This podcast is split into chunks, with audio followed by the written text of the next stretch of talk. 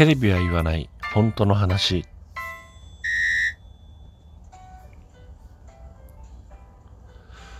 この番組は私智之が政治経済社会問題などなど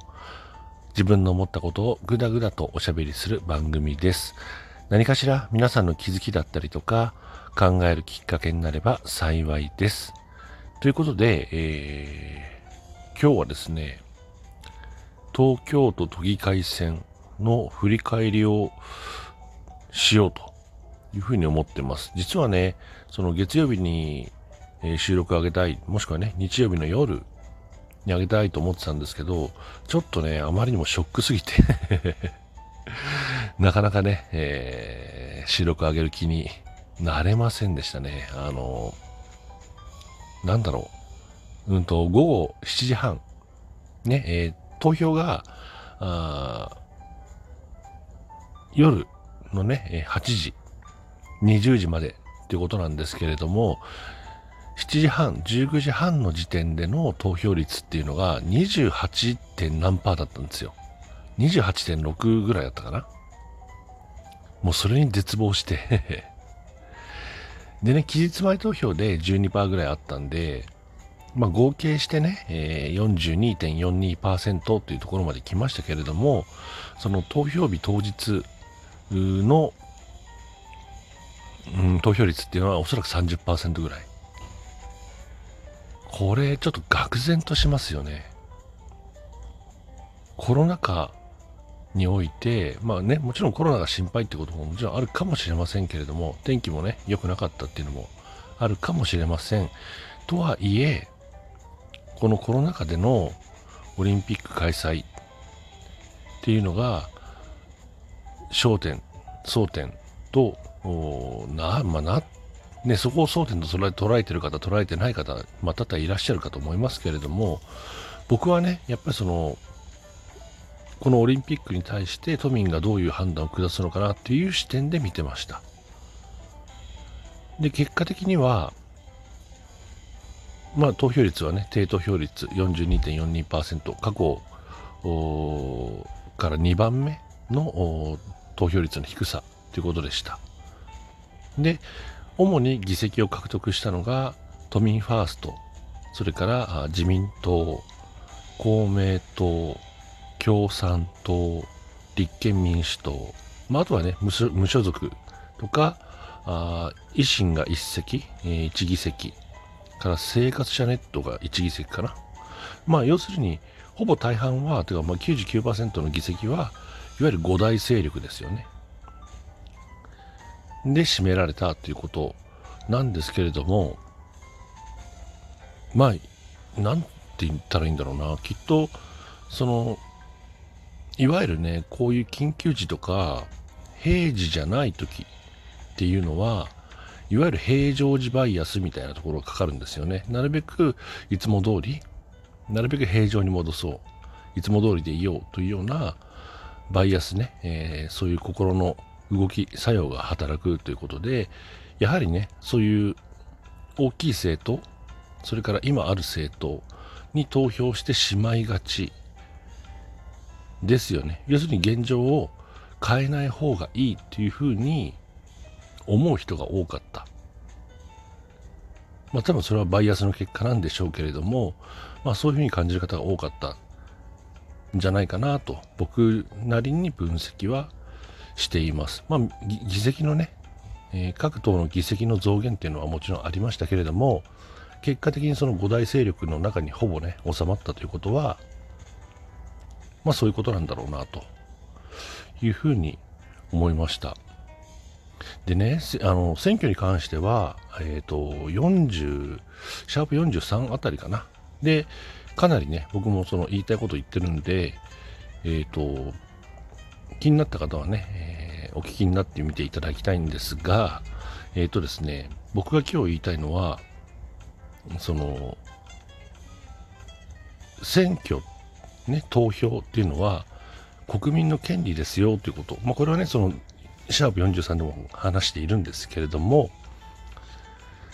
ね、選挙権選挙権っていうからには選挙に参加する権利ってことですよね。投票する権利ということで、えー、選挙権要するに投票は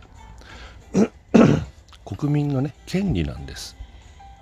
でもその権利を放棄してしまっている人が、えー、50%以上いると、まあ、約6割近い方がねその権利を捨てている。でもさよくよくちょっと考えてみてほしいんですけど皆さん税金払ってますよね。税金って義務なんですよ。国民の三大義務。納税勤労教育っていうところで、えー、義務なんですよね。税金を払わなければなりません。いけませんっていうね、えー、そういう義務であってまあ僕らサラリーマンね。僕はサラリーマンですけど、そのサラリーマンとしては税金取られてるっていう意識はね、ちょっと低いかもしれませんけれども、まあ、給与明細を見ればね、どんだけ引かれてるかっていうことで、うわここまだね、毎月こんなに高い税金取られたっていうふうに思ってらっしゃる方も多いんじゃないかと思いますし、フリーランスとかね、えー、自営業から会社経営などなどされてらっしゃる方は、毎年ね、その、確定申告なんかで、えー、苦々しい思いをしてらっしゃるかもしれません。ね、えー、主婦の方だったら、まあ、主婦とは限らないね、えー、お買い物する方だったら、日々の買い物とかね、から大きい買い物される方は消費税の大きさに愕然としてるかもしれない。タバコを吸う方、お酒を飲む方は、ね、そのほとんどは税金だよというふうに言われてますよね。いうふうに、えー、日々ね、僕らは税金を払わされているってことだよね。まあ、義務で払わなきゃいけないっていうふうになってますけど、結果的にまあ払わされているっていうことになりますよね。で、義務の税金、義務である税金はそうやって粛々と払うのに、なんで権利である投票の権利、ね、選挙に参加する権利、投票する権利っていうのを捨てちゃうんですか？と僕は問いたいわけですよ。税金だけ取られて自分の意思表示をする権利を捨ててしまう。取られるだけ取られて自ら黙ることを選択してしまう。それなんでですか？っていうふうに僕はすごく思うんですね。もったいなくないですか？ってせっかくね1票持っていてねそのそれを投じる権利を持っているのに義務ばっかり押し付けられてね、税金ばっかり払わされてるのになぜ投票する権利を捨てるんですか？これはね、えー、本当に選挙に行っていない方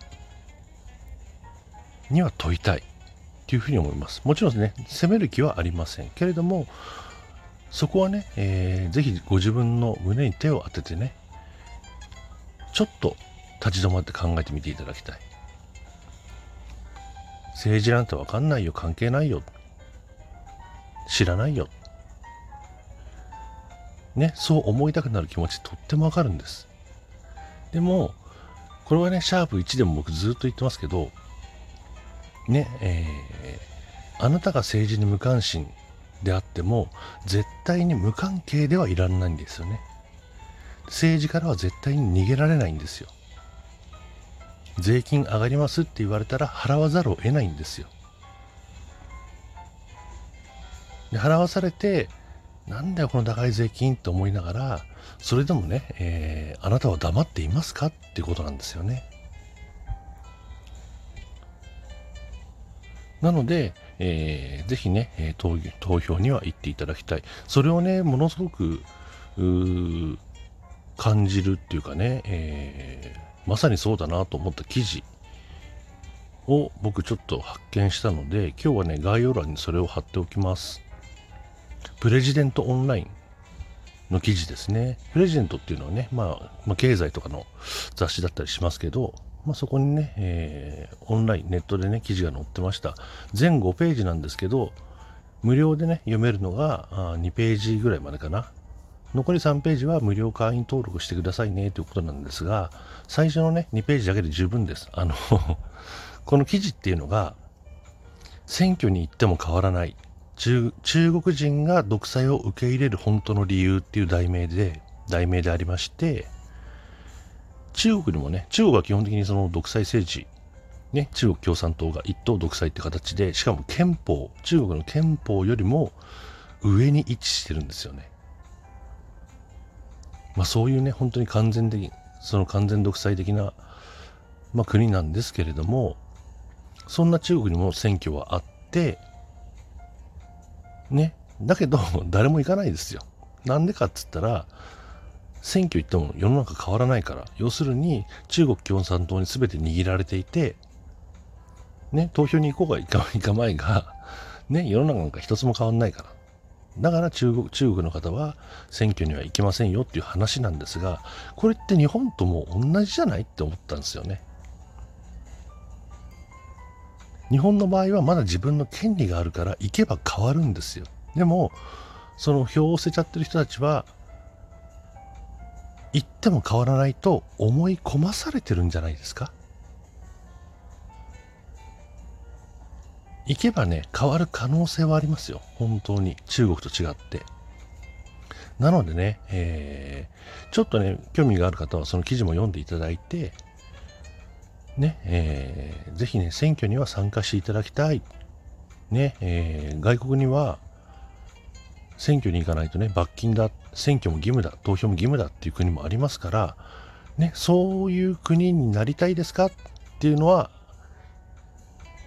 あの皆さんにはね、えー、聞いてみたいところではあります。というところで、えー、今日は11分54秒、最後まで聞いていただいてありがとうございました。